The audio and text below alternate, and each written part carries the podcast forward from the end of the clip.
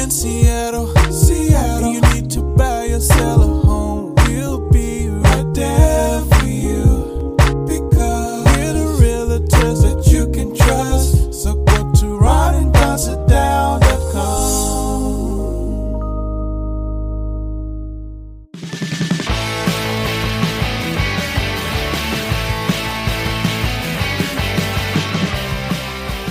Check out the nation news at ronanddonsitdown.com. Hey, you guys, what's going on? It's episode 294 now of The Ron and Don Show, and we are live from the Les Schwab studio. What is up, Ron and Don Nation? Yeah, coming up on uh, The Ron and Don Show, Ron has been a crybaby. He's been crying about the Olympics. Also, it seems like some of the people in the Olympics are crying, so we got to talk about mental health.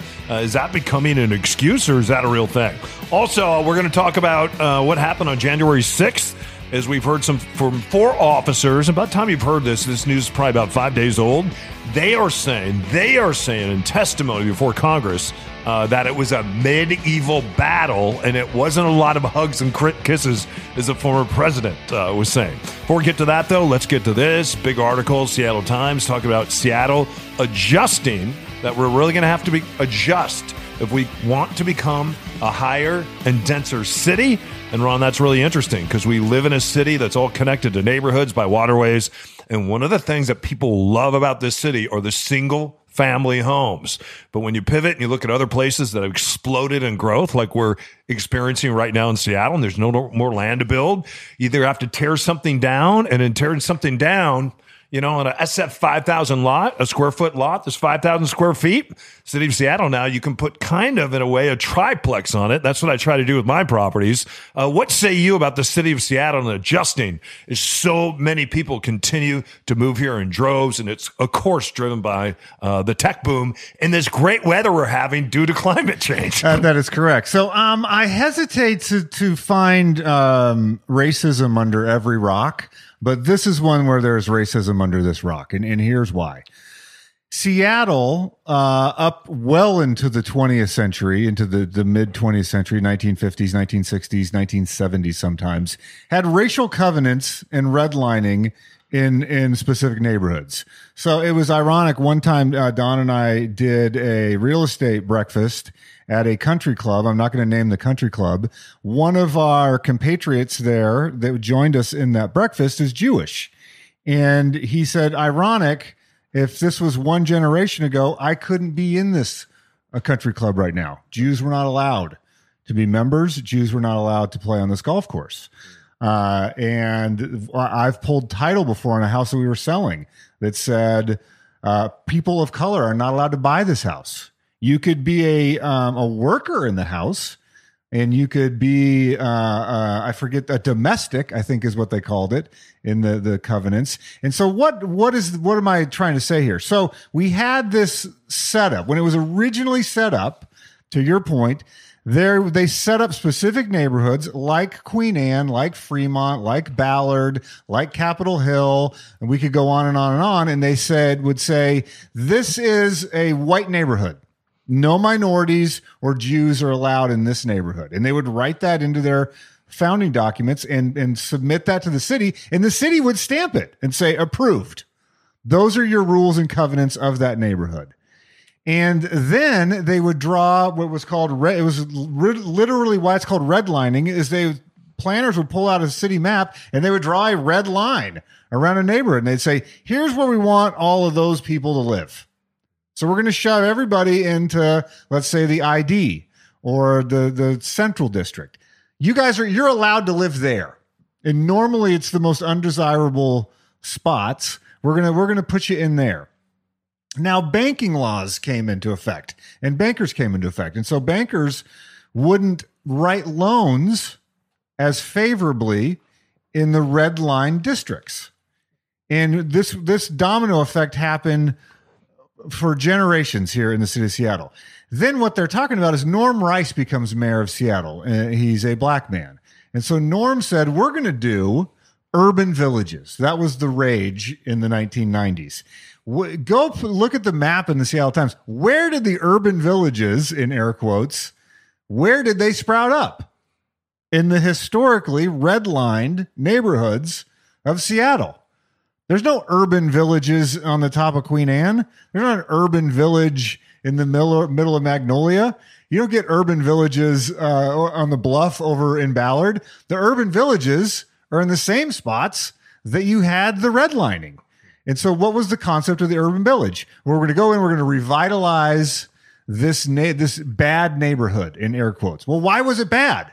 Because you redlined it 80 years ago and you wouldn't pump any money into it. You wouldn't lend any bankers wouldn't lend any money. And so people lived in this poverty existence because they couldn't get good jobs. They couldn't live where they really wanted to. And businesses didn't want to open up grocery stores. They didn't want to open up hardware stores. It They was perceived as lower income. didn't want to uh, open up restaurants, movie theaters, uh, YMCA, so kids can learn to to swim and have fun. teachers didn't want to teach in those schools, et cetera, et cetera, et cetera. So you, you you cram these urban villages into the historic places that were already disenfranchised and try to pack more density there. So while you could have a house in Magnolia on a 10,000 square foot lot and uh, around you are lawyers and people that know the mayor and people that donate to political parties and people that go to black tie events. And so when it when when a resolution comes up or a vote comes up, they're more likely to have one one degree of separation from a council member. Hell no, not in my neighborhood. We're not creating an urban village in Magnolia. Are you crazy? I, I'm going to fight. I'll file a lawsuit. I'm going to withdraw my donation. You're going to hear from my attorney. You're going to hear from this neighborhood group that's very influential. I'm going to call my friend in the mayor's office. So that doesn't happen. The, the likelihood that someone has the mayor in their phone book that lives in one of these urban villages is very, very low. They don't necessarily go to the black tie events for obvious reasons. So this thing has evolved layer upon layer upon layer until now we sit where we are today, where they go, huh, those urban villages, A, haven't provided any sort of diversity. B, aren't really that affordable. And then C, uh, the density is all concentrated in places that were already dense.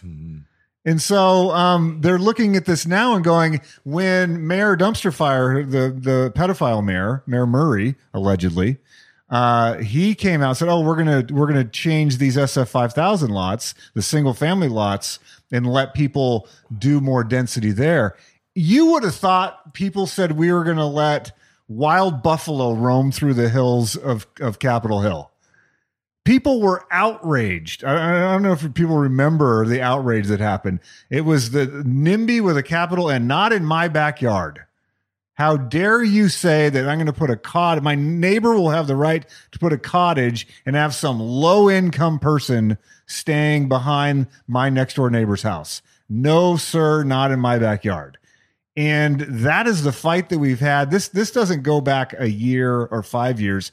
This goes back a hundred years plus to the very same covenants that were like those people are not allowed in this neighborhood. It's the exact echoes of that. And if we're going to solve this problem, I think we need to rewind all the way to that assumption and go, yeah, that's true. This is a this is a racist issue. Yeah, and and the and and those are all great points that you just made. And the difficulty is this too: when a building, let's say a multiplex uh, building, gets to be about forty years of age, uh, and we've seen what's happened with Florida, with the collapse there. Uh, here in Seattle, fast forward to here, to go out and buy a building. I have a friend, I just found a sixplex for him. So he purchased his sixplex, one of my partners actually. He purchased a sixplex, and now he's having to pump a bunch of money into the building uh, just to get it up to current code. And then on top of that, uh, you know, the building is from the 1960s. It's never been upgraded. So he's going to go in and upgrade. Well, with just an upgrade, just taking out a bathtub, just taking out a bathtub, and he walked me through it the other day. What it costs to take out a bathtub? It's about thirteen thousand dollars to take out an old bathtub and replace it. Let's say with a shower pan, which a lot of people are into right now. Uh, and he he just he he's a CPA by trade, so he did the dollars and cents of one of one bathtub, and then multiply that by six bathtubs if you want to go in and upgrade those bathtubs. And the difficulty is this: with lumber pli- prices climbing, and they've come down a bit, but not a lot. with the cost of labor so high because we just we just don't. It, you you think there's a problem in the supply chain with truck drivers? Uh, try to find men and women in the trades that can come out and respond to even an emergency plumbing problem. If you have someone come out, and even if it's not a big deal, you might pay thousands of thousands of dollars if you start freaking and then uh, you stop freaking and you call Beacon, let's say. So, so you you have investors that are investing in these buildings. Some of these buildings are in gentrified neighborhoods, and and now if you're an investor, your job isn't to sit there and have a building that's a push uh, meaning that it doesn't cash flow, or a feeder, which means it really doesn't cash flow because you're having to feed it money every month in order for it uh, to stay afloat. You- You're looking to get those expenses covered somewhere, and so you turn around and what do you do in these in in these in these urban villages? Uh, you end up raising the rent, and so bam, it goes right back. It goes right back to not helping the people that sometimes we intentionally try, are, are trying to figure out uh, how can how can we, how can we help. So Yeah, it's it's a vicious cycle. So uh, I while I I think that that Norm Rice um thought this was the best plan at the time and it was very hot at the time this concept because he tried to put mass transit and some infrastructure in into close proximity to these neighborhoods and have light rail and grocery stores and all that stuff uh, now looking back on it that has not been the plan Yeah. and so we'll, we'll have to see as it goes it's a very interesting story uh, read read the story, look at the maps, look in the mirror, and go, how can I be part of the solution here? Because we we we uh, you can't continue to be the fastest growing city every single year uh, in the United States and not have the problems that we have. And so we we need some leadership, we need some plans, and we need some some tough choices to be made so that, that we can start accommodating everybody. All right, uh, more on the other side of this. Hey, you guys, you know what? When we say Les Schwab, you think of tires. You think of wheels, right? And you should think of tires and wheels, but you should also think about your safety because at Les Schwab, they're thinking about your safety. They're thinking about your alignment. They're thinking about your battery. They want to make sure when it's 88 degrees here in Western Washington and then you're headed over the pass and it's 103 and you're out in wine country, they want to make sure that car's going to start. Also, your brakes. Yeah, when you hit the brake and the most important thing in the car is your family, you want to make sure that car stops. And what about your shocks? Ask for a Les Schwab pre trip safety check, and it's free. It is free at Les Schwab. And how you get signed up is you just go to leschwab.com. That's leschwab.com, and you can find one of their 85 centers in Washington to serve you. That's Les Schwab, you guys, and leschwab.com. We're doing the right thing. You know it matters because they've been doing the right thing since 1952. Hey, you guys, what's going on? Yeah, we are the guys that were on KIRO Radio and terrestrial radio for the last 25 years. Our show is called The Ron and Don Show. And now we've taken the show, in fact, it has over a million listens. We've taken it to the podcast format, and we would love for you to either join us for the first time or if you've missed us, to find us once again. Yeah, again, the Ron and Don show is on this podcast player. There's over 200 episodes for you to catch up on if you want to binge listen. Go all the way back to episode one. You can find out what happened, what's the real story of why we were let go at KIRO Radio. So just hit the uh, magnifying glass, type in Ron and Don Radio. That's Ron and Don Radio, and you can start subscribing and listening straight away. Yeah, and don't forget, we're real estate agents licensed with Wind- Windermere. And if you need us, just reach out, ron at windermere.com.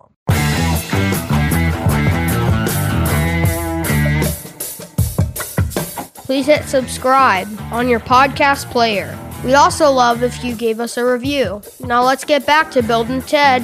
I mean Laverne and Shirley. No, seriously, it's R and with me, that's three. All right, you guys, welcome back uh, to the Ron and Don show. As you just heard, we're licensed uh, realtors at Windermere. So if you need us, just reach out. You can write Ron, Ron at windermere.com, and we get our playbook today for buying, selling, investing. Okay, everything is up right now at ronanddonsitdown.com, and you can go there and uh, join the newsletter. And we send out one newsletter a week. It's not, we don't sell it to anyone.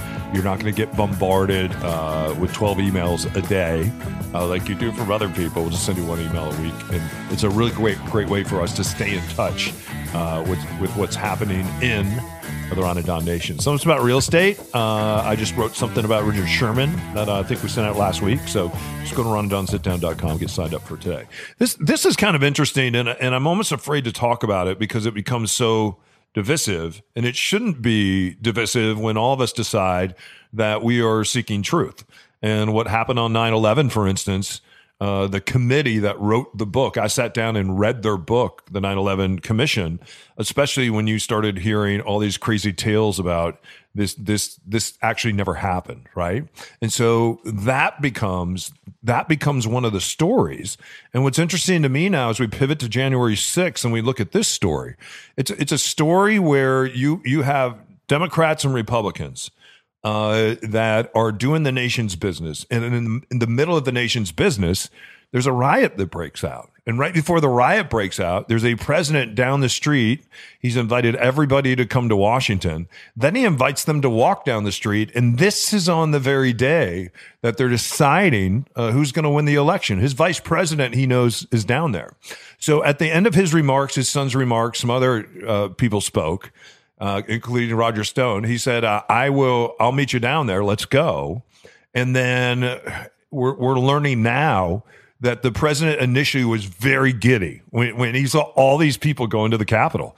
And he really thought, he really thought that Mike Pence was going to step in and stop the tomfoolery and that they were going to overturn the election. What's, what's really amazing to me, even when they, they poll Republicans today. There's many Republicans, not a few, but many Republicans that feel like the election was stolen. So now we fast forward to what actually happened on January 6th. We have four police officers that have gone before a congressional panel. Uh, two on the panel are Republicans. The two Republicans that McCarthy wanted to put on the panel, Pelosi said no. She chose two other Republicans, and now those two Republicans, uh, including Liz Cheney, are being called Pelosi Republicans.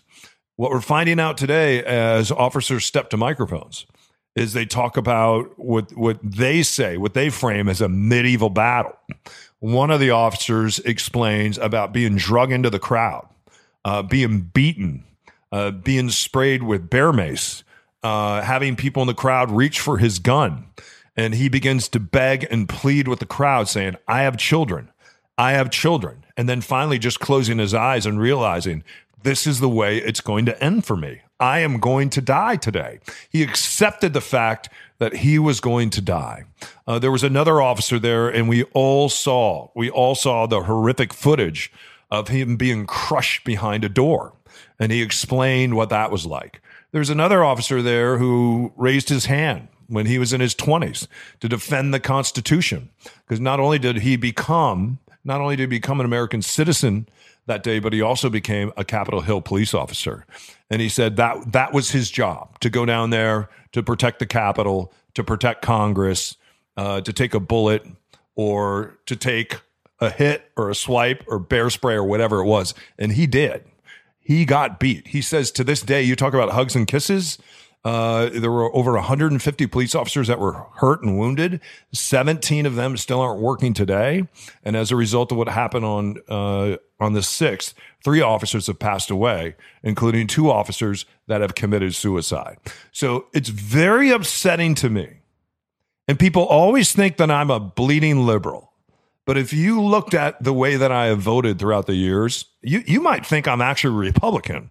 And I have I voted, and I'll just say this: I voted for as many Republican presidents as I have for uh, presidents that are on the other side of the aisle. I have, and and this to me, this to me, not wanting to know the truth, as these officers officers testify, and as other Republicans are asked about the testimony, they're they're they're all stuck on this copy point. Oh, you're listening to the Pelosi Republicans you're listening to the Pelosi Republicans. They aren't listening to the Pelosi Republicans. What they're doing is they're listening to these four brave men that thought they were going to lose their lives, and 17 who may have lost their lives, some from PTSD, some from brain damage, and you can't make this up. And if the Republican Party is the party of law and order, then how can you not be curious and have a full investigation about what happened on January 6th. This to me is the hold that the former president has on the Republican Party. And he's not letting go of that. And I think a lot of Republicans thought that that hold, that grip, would somehow vanish. And I think many of them, many of them are freaking scared that they won't get reelected if they end up on the wrong side of the aisle. Anyway, I'm glad to hear this testimony in the other Washington today. I hope people that are listening and even listen to this podcast that are Republicans and Democrats, if you're law and order and you stand with the men and women of police departments all around the country, it's been a very, very tough year for the police. And then to see what happened on January 6th for a law and order president to send thousands of people down to the Capitol. And then the wheels came flying off, and you don't take responsibility and you show no care or compassion for these 151 police officers. This to me is an incredible stain on our democracy. And I don't say that lightly. It's very, very upsetting to me to hear what's happening in the other Washington uh, today. Yeah, I agree with everything you just said there. And let, us remember this is this is a political event. This is not a criminal event. In other words, the testimony that is given uh, to this Congress, people aren't going to get necessarily arrested uh, in this room. They're, they don't have the power to send someone to jail. They don't have the power uh, to impose some sort of penalty on these folks. This is a political investigation. So, what's the incentive here? Well, the incentive is, I would hope, um, to sanction people that actively tried to overthrow the United States government or to kick them out of positions of power. And so, what what is this really about? Uh, and you sort of you sort of uh, hinted at it. This is about power and money and control. And so both sides are playing a carefully orchestrated game of how do we gain more power? How do we gain more money? How do we gain more control? And so the Democrats' theory is hey, if we expose this, and people see you notice all the officers that came up wore their their dress blues as many medals and badges and ribbons that they could uh, get on their uniform they got on their uniform. Because why why did they do that? Why are they not in civilian clothes? Well because republicans by and large love the military they they respect uniforms they respect um, the symbology of that so uh, they're, they're playing into the archetypes that they think is going to play well. So the Democrats are saying if we display this in front of America, then we will be able to peel off some people, not all people, but some people, and and and get them over to our way of thinking, and we can get more seats, we can get more power, we can get more money, we can get more control. Other side, the Republicans are saying all we need to do, we want to retain our power. So what do we need to do? We need to reframe this in a way that appeals to our base. You hear that all the time. Well, who is this this fictional base that they're speaking of? In their mind, it is people that uh, echo the beliefs that you just said. That still believe in Donald Trump, still believe that this election was stolen, still believe that vaccines are a hoax, still believe that the the, the world is against them that there's some sort of boogeyman out there that's trying to take away their property, take away their rights, uh, take away their livelihood, uh, take away their job. And so they're angry about that. And so they're feeding into that narrative. And um, meanwhile, you know, in the Justice Department, they are arresting and sending people to jail that actually did these things. It's like if you want to talk about law and order or law and justice, the Justice Department is actively doing. They go, they go arrest people they put them on trial. They show the video footage and they put people in jail. This is political theater. And so far, I think the Democrats are winning because when you see a man in uniform that served in Afghanistan break down in tears uh, on national television, it, you'd have to be a sociopath to just dismiss that out of hand. See you on the other side.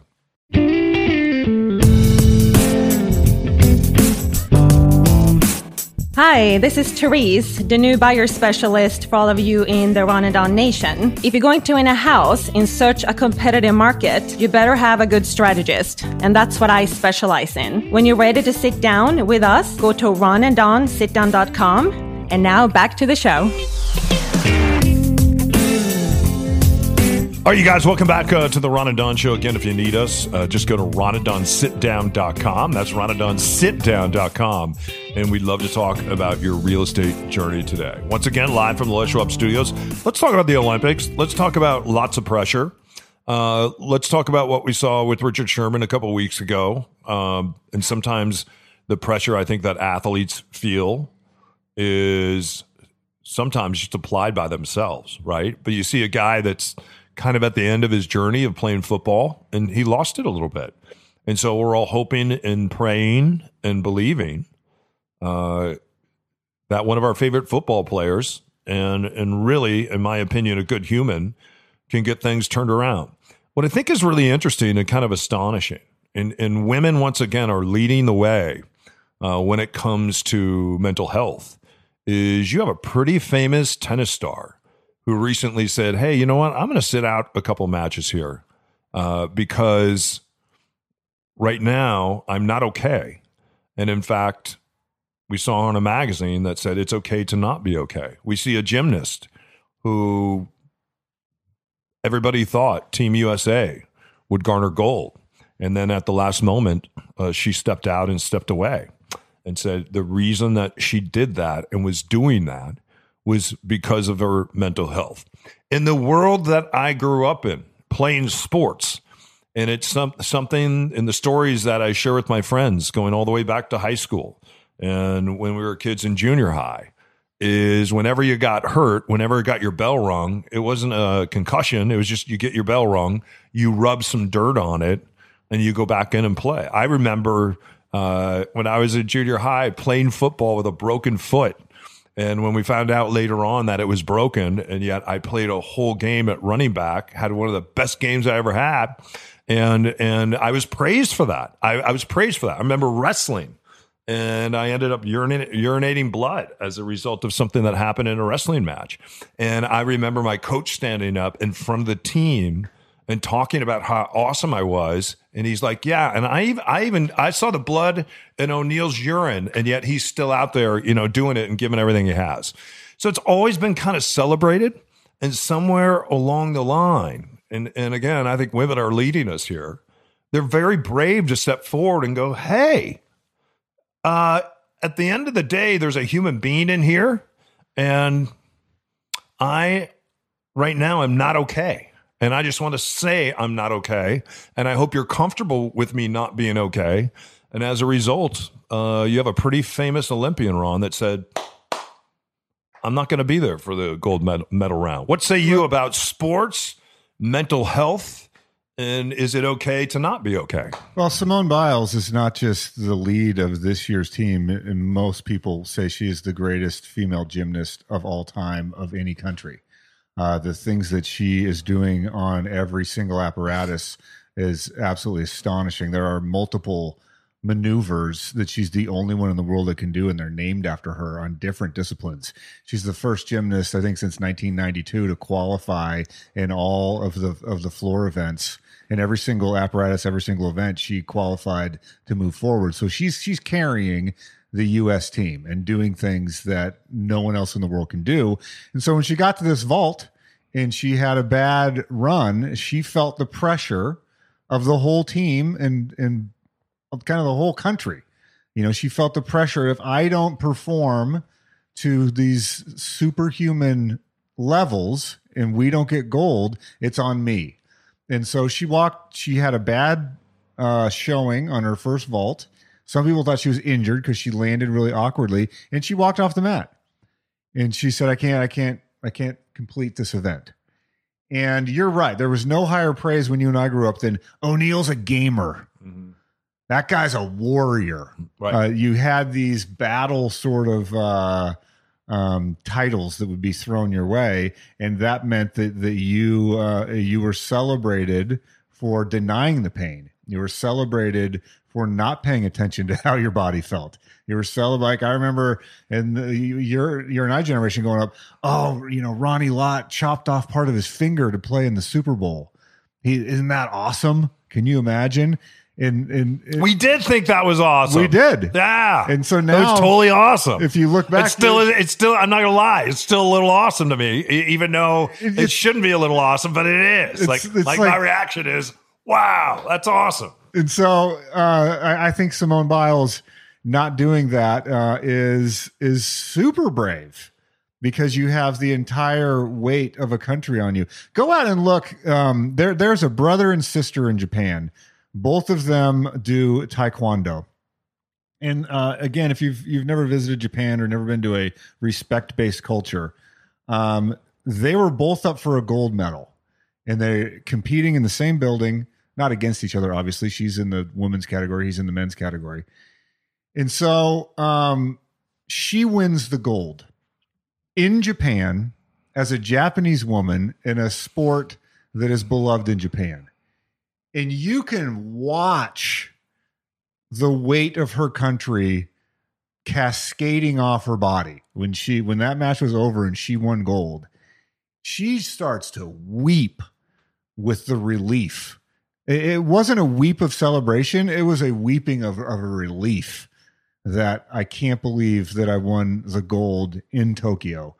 And I started crying watching this. And then her brother's up next. So her brother watches his little sister win. Now he has to step in the ring on his home turf, uh, also going for gold. His sister's already won. In Japan, the, the eldest son is it. Like in each family, if you're in a family with no sons and you're a successful family, you will adopt someone else's successful son, son to run your company. Like that's a thing that happens in Japan. You uh, there there are business tycoons there that will adopt a 40 year old man to be their son if they don't have a son to take over the business. It's a crazy like the son is everything. This guy's carrying now everything in his family, everything in the country. And so he wins a very close match. I know nothing about Taekwondo. I don't know the rules. I don't know the point system. I don't know how how you win, how you lose, what's a good move, what's a bad move. When this brother and sister it win, both of them win gold, I was openly weeping watching this uh, because of the the pressure that they overcame. And you see the sister right on the side of the mat. Now she was able to be jubilant for her brother and excited. But uh, when she won, it was a different release of emotion. Simone Biles was carrying that for the entire program of the United States. And it was just a given. Hey, you're the best in the world. You go do your thing, and then we'll plug in two or three other people, and, and they'll be able to. We'll be able to get gold. So when she stepped out, we they, the America lost to the Russians. So Russia won in that that one event, and USA took gold or took silver. I mean, and so um, I think it's a good thing. She's not a robot. She's not, uh, you know, you just turn it on at will and you go out there and do, just be special on when I tell you to be special. You know who who you can learn from is Michael Phelps. He went and and he won all those medals, and then and then the wheels came off in his life. They just they came off, and addiction took over, and he went to a really dark, sad place, and he was completely out of shape. And then all of a sudden, uh, he had a child, and when you have a child, you immediately start thinking about legacy. You just do. At least I did. Um, you start thinking about legacy or how the hell do I get out of here? Which some men do. Michael Phelps didn't do that. He leaned into that. And then when you look at his approach in his last Olympics, where he still did very, very well, he, he didn't carry the weight uh, that he carried in the first Olympics because he learned about self care. He learned about taking care of himself. Uh, he learned about these are just some games, and if I lose, that's okay. Uh, and I really think, I really think it took more courage uh, for some of these athletes to say, I'm walking off the mat, or I'm walking off the court, or I'm getting out of the swimming pool, or I'm walking off the gridiron to go take care of myself. That to me takes more courage. And you have to be even more brave to do so because it really runs counterintuitive to what a lot of us have been taught about Shaking it off, and chopping your finger off. chopping your finger off, and rubbing some dirt on it. Hey, you guys, thanks for stopping by. Episode 294 of the Ron and Don Show. He's Ron and I'm Don. If you need us, just reach out. Go to ronanddonsitdown.com. Don't forget to get signed up for the newsletter and also hit subscribe on your podcast player. And then you get a new podcast every Monday, Wednesday, and Thursday. We really appreciate you guys listening. And of course, Les Schwab for sponsoring today's show. If you want one of those playbooks, write Ron, ron at windermere.com if you're thinking about buying or selling. And we'd love to do a sit down with you anytime. Just go to ronanddonsitdown.com. Head up, shoulders back. We'll see you next time. Can you believe for episode 295? That's incredible. Ole on the Ron and Don Radio Network. Now keep your head up and your shoulders back and keep blowing that trumpet, and we'll see you next time. Ole! Only, Ole! only, Ole! only on the Ron and Don Radio Network.